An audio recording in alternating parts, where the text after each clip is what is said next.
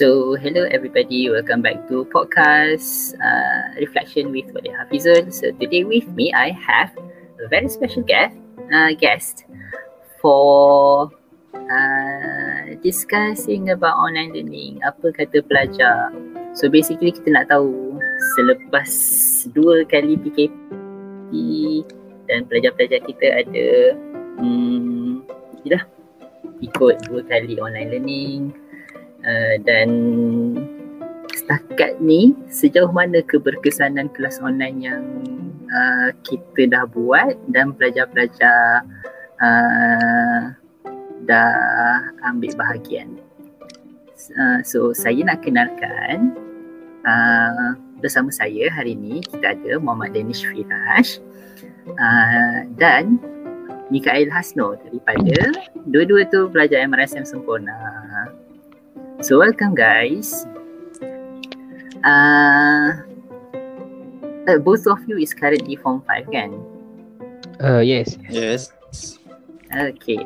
So bila kita cakap form 5 ni kita expect uh, form 5 uh, agak matang lah. Maksudnya kalau bagi kerja buat macam tu kan. Uh, so Yes. based on your based on your experience kan? Ada ke uh, within your batch ke ataupun you tahu your junior ke yang uh, online class tapi tak buat kerja? Ataupun uh, macam tu lah uh, tak tak tak take part ke masa kelas? Ada ke student macam tu? Anyone? Danish ke? Uh, for me, uh, uh, me lah. nah okay go ahead Uh, for me, uh, mengikut nilaian saya, memang ada from my batch, okay, uh, uh, is not the main problem kalau online class ni is uh, internet connection lah. So, uh, ada beberapa pelajar yang cuba take advantage of this uh, silly excuses. Dorang sebenarnya lain dorang okey saja, tapi dia dorang saja tidak mau online class dan bagi alasan yang lain dorang tu masalah. Uh, sebab kita pun tak tahu cikgu expect sebab cikgu tak nampak keadaan dia di depan kan. So it's virtual. So dia boleh just tipu. Ha, for me itulah. So uh, ad, tak ada tak ada yang slow talk ke nasihat ke? What maksudnya when when you know this kind of cases ada kan uh, within your batch? Tak ada ke yang yang pergi slow talk dengan this particular students? Ke kita assume? Hmm, tak apalah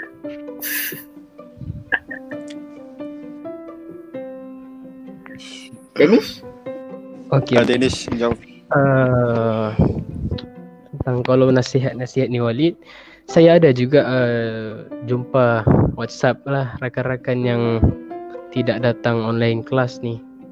Saya, saya tanya kenapa tidak datang. Uh, terutamanya kalau macam yang Marisim Sempurna Ulul Albab kita ada tasmik kan.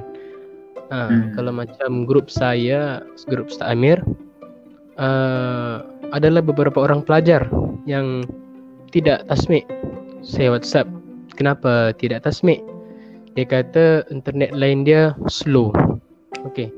Lepas tu saya dengarlah desas-desus ada sebahagian pelajar kata yang bahawa pelajar tadi tu kalau main game macam uh, Mobile Legend ML tu permainan video tu ada pula lain dia. Tapi kalau untuk belajar untuk tasmik ni tidak ada. Ha, so this problem daripada daripada diri dia sendirilah. So kita sebagai kawan ya, memang ada peranan peranan sendiri untuk nasihat. So kita beritahu lah dia. So ini untuk kebaikan diri kita sendiri. Kita mau belajar. Lagi-lagi tahun ni kita form 5 SPM pula tu. So ini satu periksaan yang besar yang perlu dihadapi untuk tahun ni. Ha. the one one thing yang special about your uh, maksudnya calon yang akan mengambil SPM 2021 adalah since form 4 lagi dia dia punya kelas tu you go virtual maksudnya you go online classes daripada form 4 it is actually a, a tough things lah sebab hmm. uh, on on on teachers side kan on our side uh, cikgu-cikgu tidak dilatih untuk sampaikan konten yang banyak contoh macam uh, as for me I am teaching physics kita belajar, kita mengajar tu kita expect ada hands on, there's a lots of experiment, activities dekat dalam lab. So when the classes to flip jadi online, uh, kita tidak dilatih, okay? guru-guru tidak terlatih untuk bagi konten tu secara virtual Se- sebab student tak tak tak feel activity itu macam mana, tak tak feel how is the pressure, tak buat pun panaskan air, nak ukur sukat suhu. Sorry. So, uh, we macam macam tidak mampu pula untuk bagi konten yang banyak dekat student uh, secara online. Uh, tapi bila students tu sampai ke sampai nak SPM kan sekarang ni dah bulan 3 macam tu nak masuk bulan 4 uh, student masih lagi belum buat banyak aktiviti belum buat banyak eksperimen so sebenarnya setakat ni faham ke tak sebenarnya? Juga cikgu ajar. Maksudnya kalau kalau ada soalan kan latihan boleh jawab ke tak? Rasa-rasanya. Maksudnya uh, ujian setara ujian akhir semester boleh boleh buat uh, ke tak? Anyone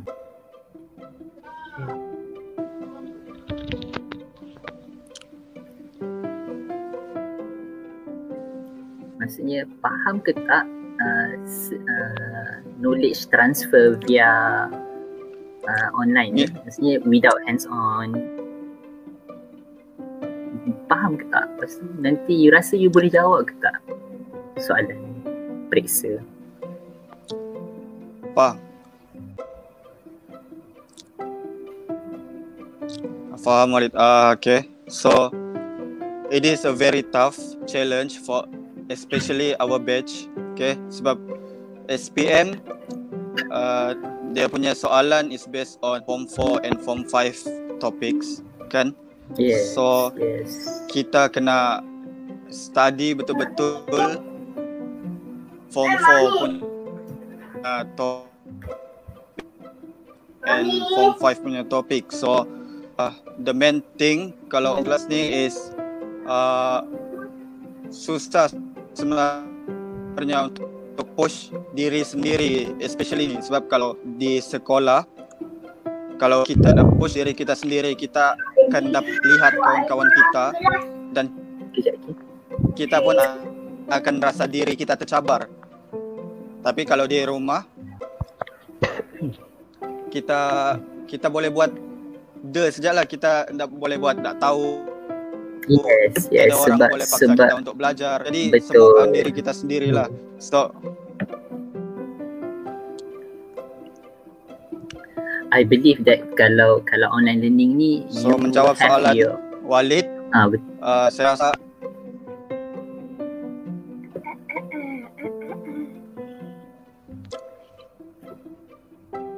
So uh, bagi saya susah belajar online. That's it. Kan? Sebab lah hmm, uh, the the the person who are monitoring your study sebelum ni adalah cikgu ataupun kawan-kawan mentor yang ada dekat uh, hostel dekat sekolah dekat dekat mata. So when when you have an online learning uh, we believe that you are staying with your parents but masa kelas your parents confirm pergi kerja kan yeah. your your parents mesti tak ada dekat rumah so dia kind of uh, semuanya berbalik kepada pelajar masing-masing nak datang kelas ke nak buat ke kerja yang dibagi hmm itulah uh, Wadik rasa uh, apa? Apa dia long? Sorry, sorry. Apa dia long? Ada tolong buatkan. Yes. Oh, tidak lah. Dah, macam lagi. Uh, lepas tu nak tahu juga uh, kalau how is your school setting on uh, medium yang cikgu ajar tu? Uh, contoh contoh I, I, I uh, macam dekat sini uh, we have maksudnya macam uh, the TPKA uh, bagi tahu that everyone uh, guna Teams.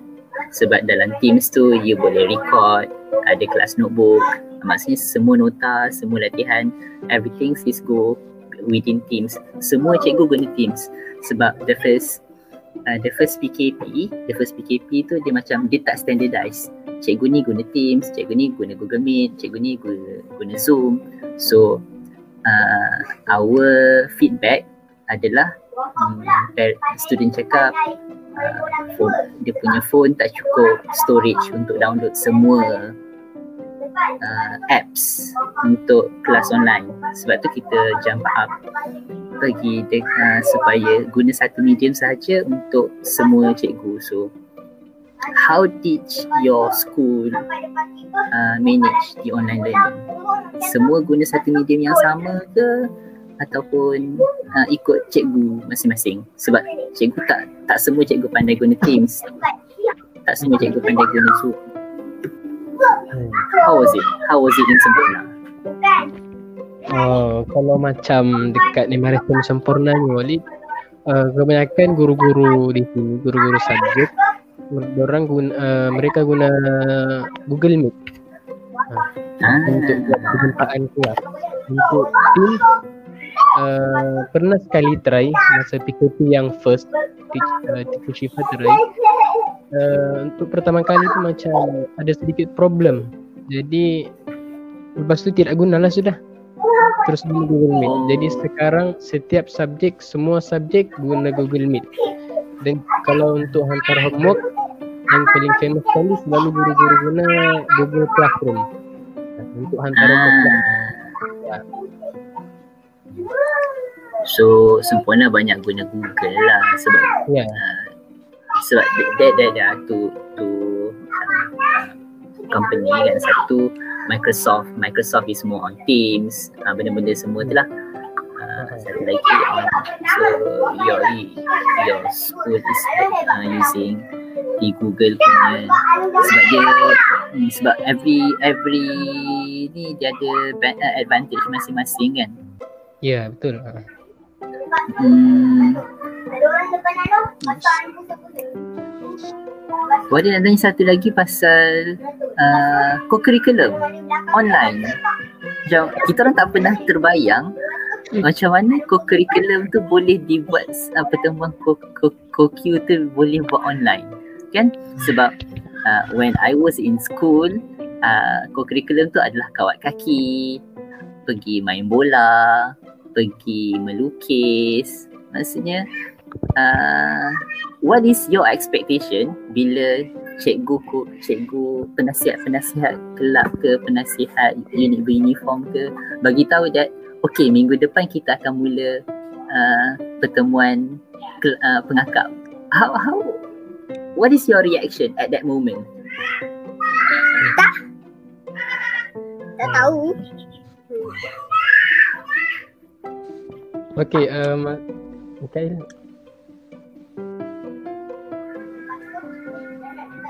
Uh, siapa Mika Mikael Ah, saya lah. Uh, at the first glance, ah saya. Yes, yes. Uh, benda tu perjumpaan kurikulum tu dia dilakukan cara dua benda dengan dua cara iaitu uh, kalau kita di sekolah fizikal for sure kita akan buat perjumpaan praktikal lah. Maksudnya kita akan buat latihan kita akan kita akan contoh kawat kaki dan aktivi- aktiviti-aktiviti lain lah. So in this virtual meeting kita just limitkan yang kita hanya boleh buat. Bola maksudnya contoh macam kami uh, uh, co-curriculum then uh, kami akan uh, cikgu cikgu akan tentang silat tentang apa berlaku dalam kelas unit uniform silat ni. So maksud secara kesimpulannya dalam alam maya ni perjumpaan Alung Iwan. alam maya ni hanya secara teori lah. Itu saja kalau kawat kaki tu belum ada lagi lah. Maksudnya kat, kat, ah, uh, Dennis dulu je cerita. Uh, saya nak tambah sikit Walid. Okay. Alright, right, sure. Uh, Walid cakap tadi berkaitan dengan reaction. So first time cikgu uh, penasihat uh, uniform hantar satu apa ni notification tentang COQ ni terkejut jugalah. Ah, apa ni? Ah, uh, online. Tidak pernah lah terfikir. So, dari Cikgu Nizam lah sediakan jadual uh, tarikh begini-begini, perjumpaan persatuan, uh, UB dan sebagainya. Jadi, uh, kebanyakan daripada itu, uh, kalau macam untuk perjumpaan ya biasanya kami akan inilah apa ni buat pelantikan dan masa hari ini biasanya guru-guru kalau bagi buat tugasan macam sekarang ni video lah. Video sejak biasanya ada orang bagi. Ha. so macam saya dan Mikael silap silat.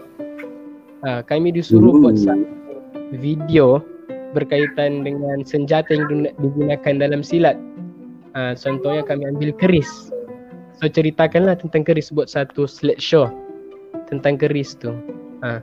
dia tak ada juga macam kawat kaki secara visual tak agak pelik lah juga sebenarnya kan. Eh, kejut juga sebenarnya jarang-jarang. So uh, sebab sebab benda tu yalah we we go mostly theory uh, on silat, theory on kawat kaki. I don't know kalau uh, ada benda-benda pengakap aja nak buat ikatan apa benda via online ke ataupun cikgu share uh, gambar-gambar ni adalah cara ikat ikat benda. Lepas tu end up cikgu semua tunjuk macam macam mana buat ni ikat ni ikat ni. Uh, PBSM ajar uh, buat CPR dan lah cikgu juga yang duk tunjuk dekat video uh, maksudnya uh, it is macam uh, on the, the learning process on students tu hanyalah dengar dan tengok. Kan? Ya betul. I I I believe that I believe that benda tu jadi bosan. Yes. Kan? Sebab tu ya betul. uh, dia macam sebenarnya tak berbaloi. Buang masa. Cikgu-cikgu buang masa student buat buat kelas buat buat ni uh, co-curriculum online. I don't know. This is my personal uh, yalah personal thought on co-curriculum online. Lagi satu Walid uh, kadang-kadang lah kokyu ni tentang kehadiran pelajar juga. Uh, sebagian pelajar sambutan pelajar Hmm. pun uh, Agak pelajar kurang sangat kurang. Kurang memuaskan.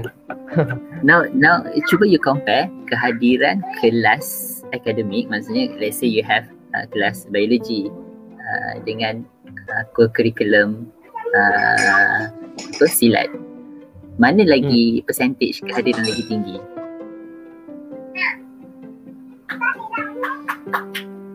Kelas kalau saya. Kehadiran kelas. Percentage goes Okay. to uh, actual class lah. Be- oh. Tu. Maksudnya students macam yelah sebab benda tu macam tak tak tak berbaloi dia nak spend masa. I I don't know. This is uh, Walid rasa je lah. Dia macam tak berbaloi untuk dengar. Sebab at least kalau ujian uh, kalau kalau it, it is an online class maksudnya kelas kimia ataupun kelas biologi ataupun kelas bahasa Melayu you you learn and you know where to apply. Maksudnya ada latihan ada ada uh, soalan peperiksaan nak jawab sebab uh, online kelas uh, co-curriculum ni kalau within MRSM kita kan dia adalah syarat untuk graduasi. Maksudnya you have to achieve uh, apa-apa-apa ni untuk untuk graduasi. Dia memang basically untuk graduasi. Yalah walaupun that is the end point end point lah on, on co-curriculum sebenarnya kita nak co-curriculum ni supaya student jadi uh, well-rounded person, dia boleh bercakap instead of uh, dia punya uh, knowledge bertambah, dia boleh ada skill macam-macam.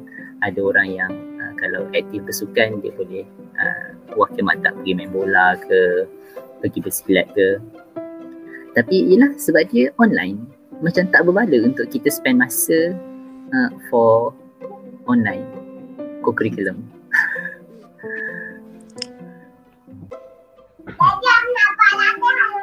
Yes, in my personal opinion pun tidak berbaloi. Cumanya, cumanya student kena datang juga sebab kehadiran diambil. Kan? Terpaksa Ya, yeah. datang.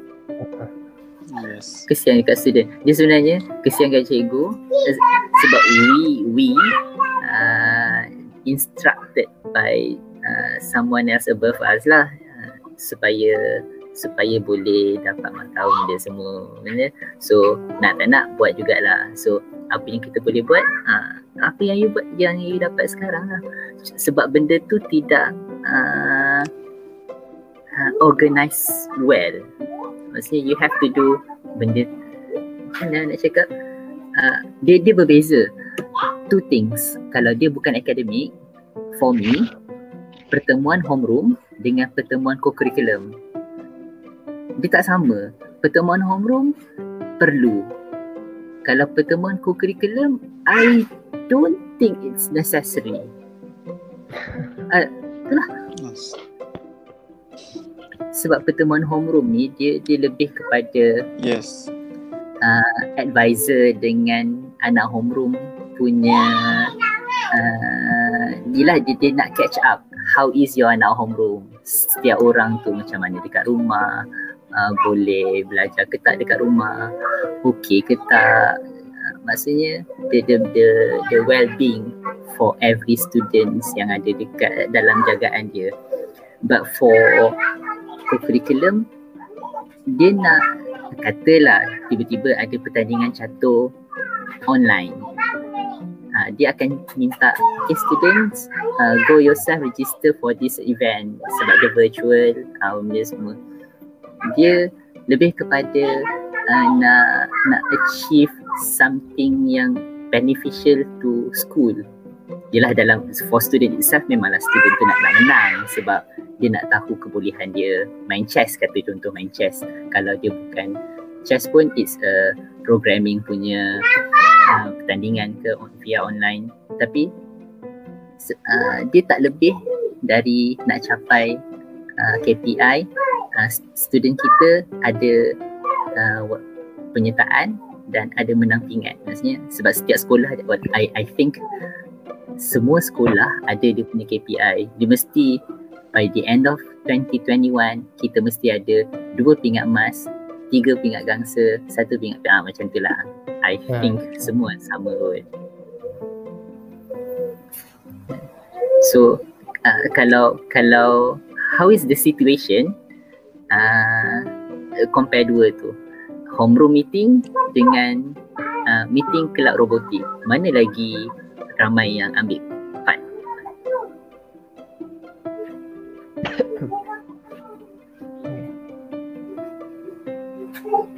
Eh, sebelum tu uh, Danish homeroom Ustaz Yusof kan?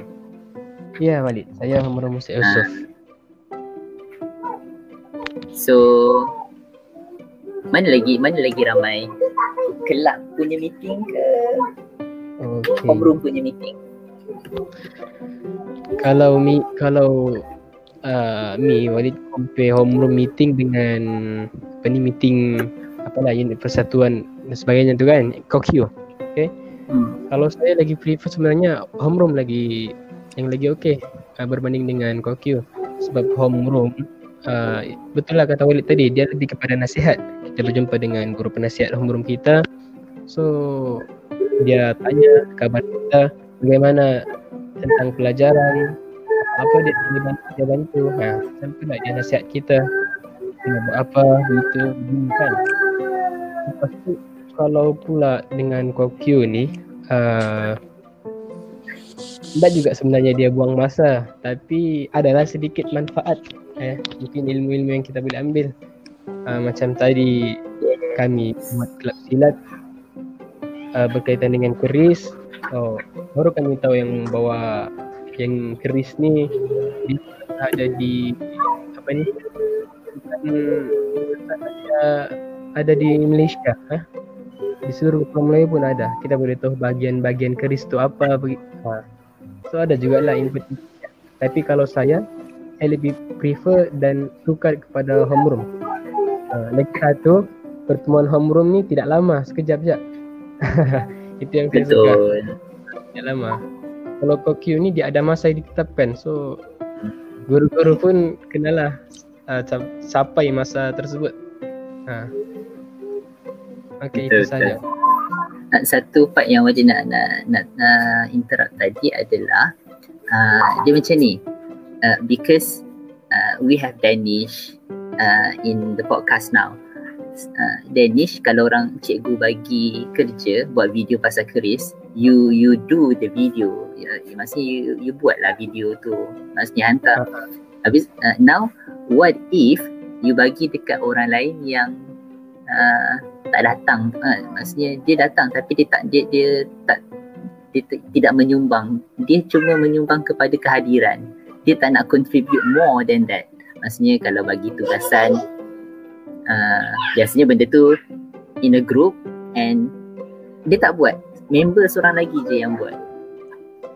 So what is the the the benefit yang dia boleh ambil daripada pertemuan homeroom tu? Eh betul sorry not pertemuan homeroom uh, meeting kokyu tu. Kan? Dia lah tak belajar banyak. Ni kan nak cakap apa-apa?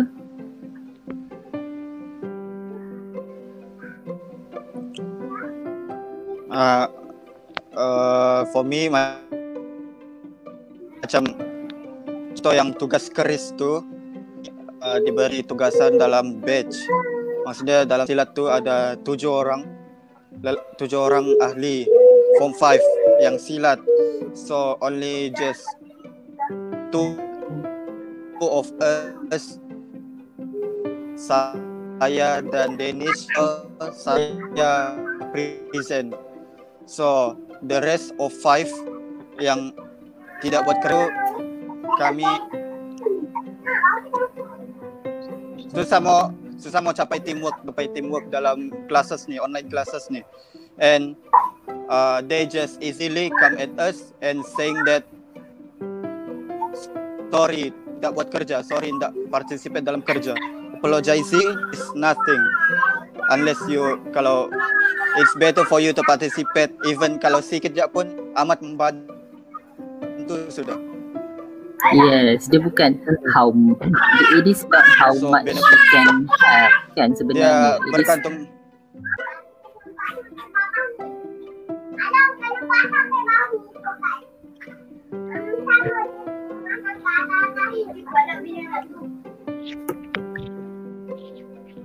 uh, sampai mana tadi Betul. kan?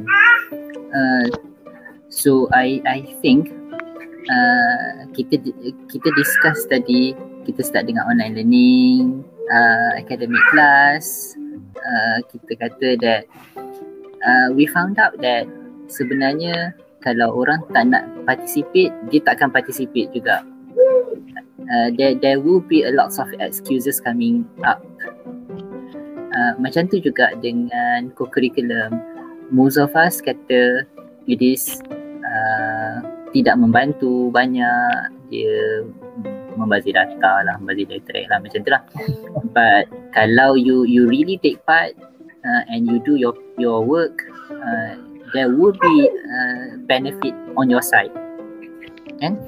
And uh, kalau cerita pasal homeroom pula uh, Yelah sebab kita seronok benda homeroom ni adalah uh, the, the, the, the bonding be- between advisors dengan anak homeroom kan? So it will be fun to have a homeroom meeting. Dia dia tak payah lama dia sekejap tapi semua orang boleh bersuara semua orang boleh share and that is good enough kan so I I think uh, dah setengah jam Yes. For me, uh, homeroom is more tentang online. flexible. betul betul homeroom lagi fleksibel Nanti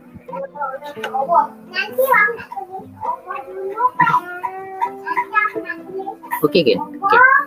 Uh, so I I think uh, nanti kalau ada apa-apa lagi uh, we are going uh, we, I would like to invite uh, Danish dengan Mikael lagi for the podcast and share your thought with me. Okay. So I think that is for now. Uh, thank you for joining us and have a good day everyone. Assalamualaikum. Waalaikumsalam. Thank you juga kepada Walik sebab jemput.